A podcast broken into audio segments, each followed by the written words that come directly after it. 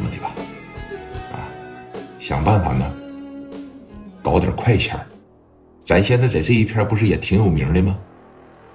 看看有没有什么开酒店的了，开夜总会的了，给我介绍一个，我过去找他借点钱，三万块钱，先给到他，等咱足够强大了以后，啊，必须弄死张峰。哎，磊哥，我有一个，当时刘丰玉说了，谁呀？这个认识个老板啊，也挺好，是开这个酒吧的，也是在这个即墨路。说你看要不行的情况下，咱找他聊聊去呗。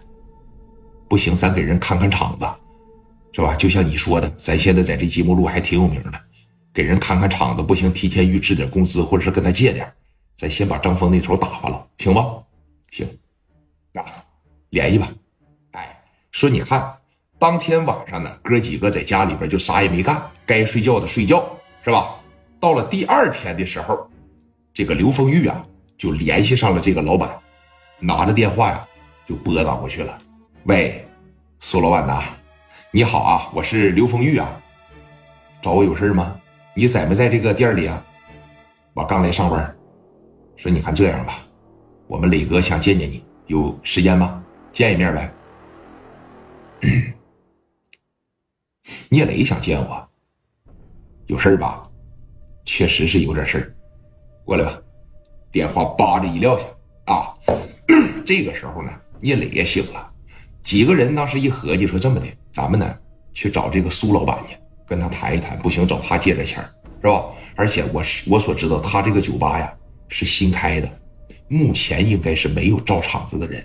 咱要是张着的兄弟，以后就在这个夜总会里，就在这个酒吧里边给他看场子吧。”聂磊听完了以后也是热血沸腾，你也算是真正的上道了，社会人你必须这么起来，那看看场子，收点保护费了。这些你必须都得干。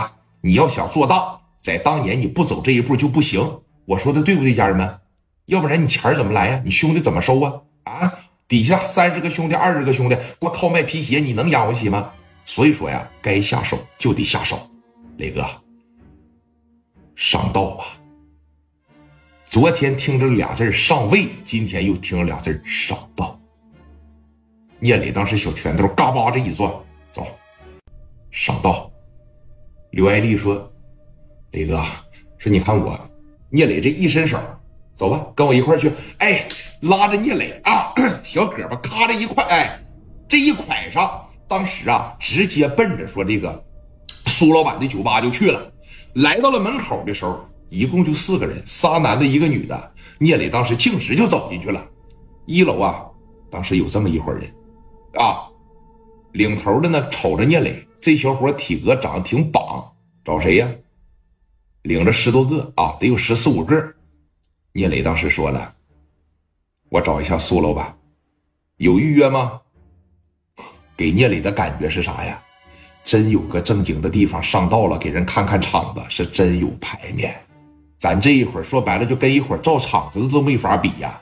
刘丰玉紧着上前了，说：“这个哥们儿，我是这个苏老板的朋友啊，也认识。”说你看来之前我给苏老板打过电话，等着，苏老板，哎，这个底下有几个小孩说要上楼见一见你啊，说叫刘丰玉，让他们上来吧。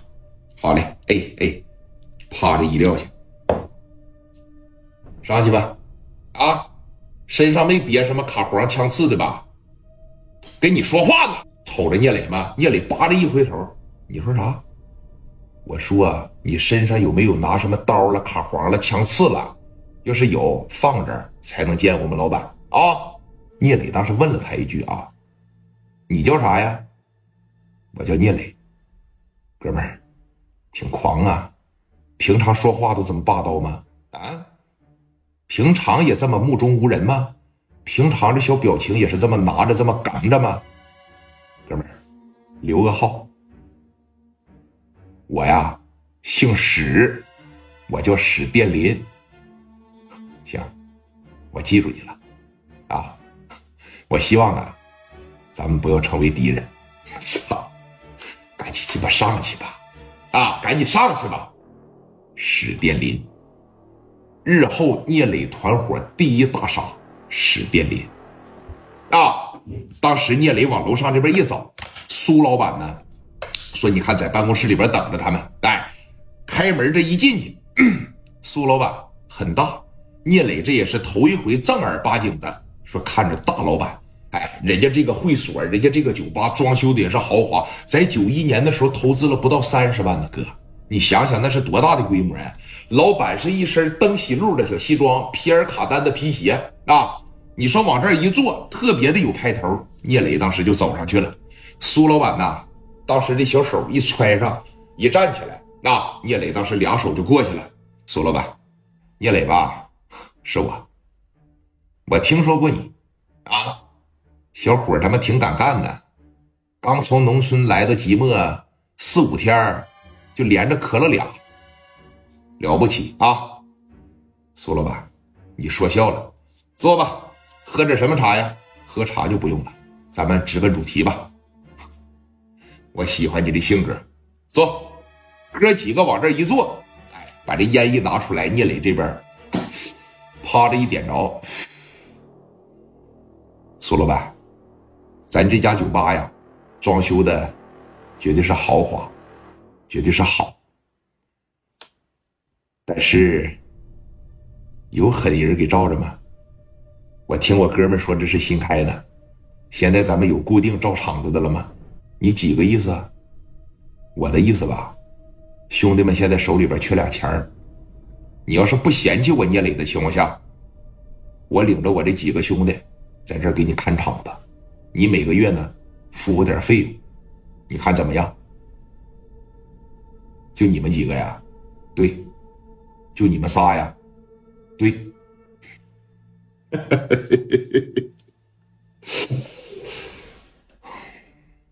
你凭啥呀？啊？好大的口气！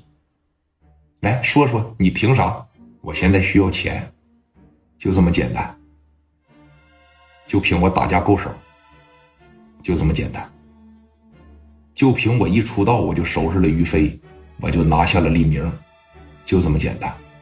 我也希望呢，苏老板可以给我一个机会，让我试一试，没准啊，我能做的非常出色。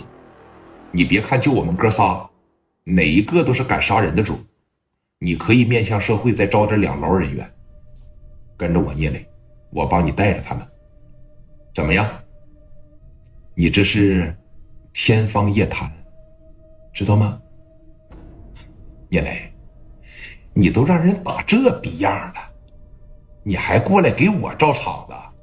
啊？收拾两个小流氓，还真拿自个儿当大哥用了，是吧？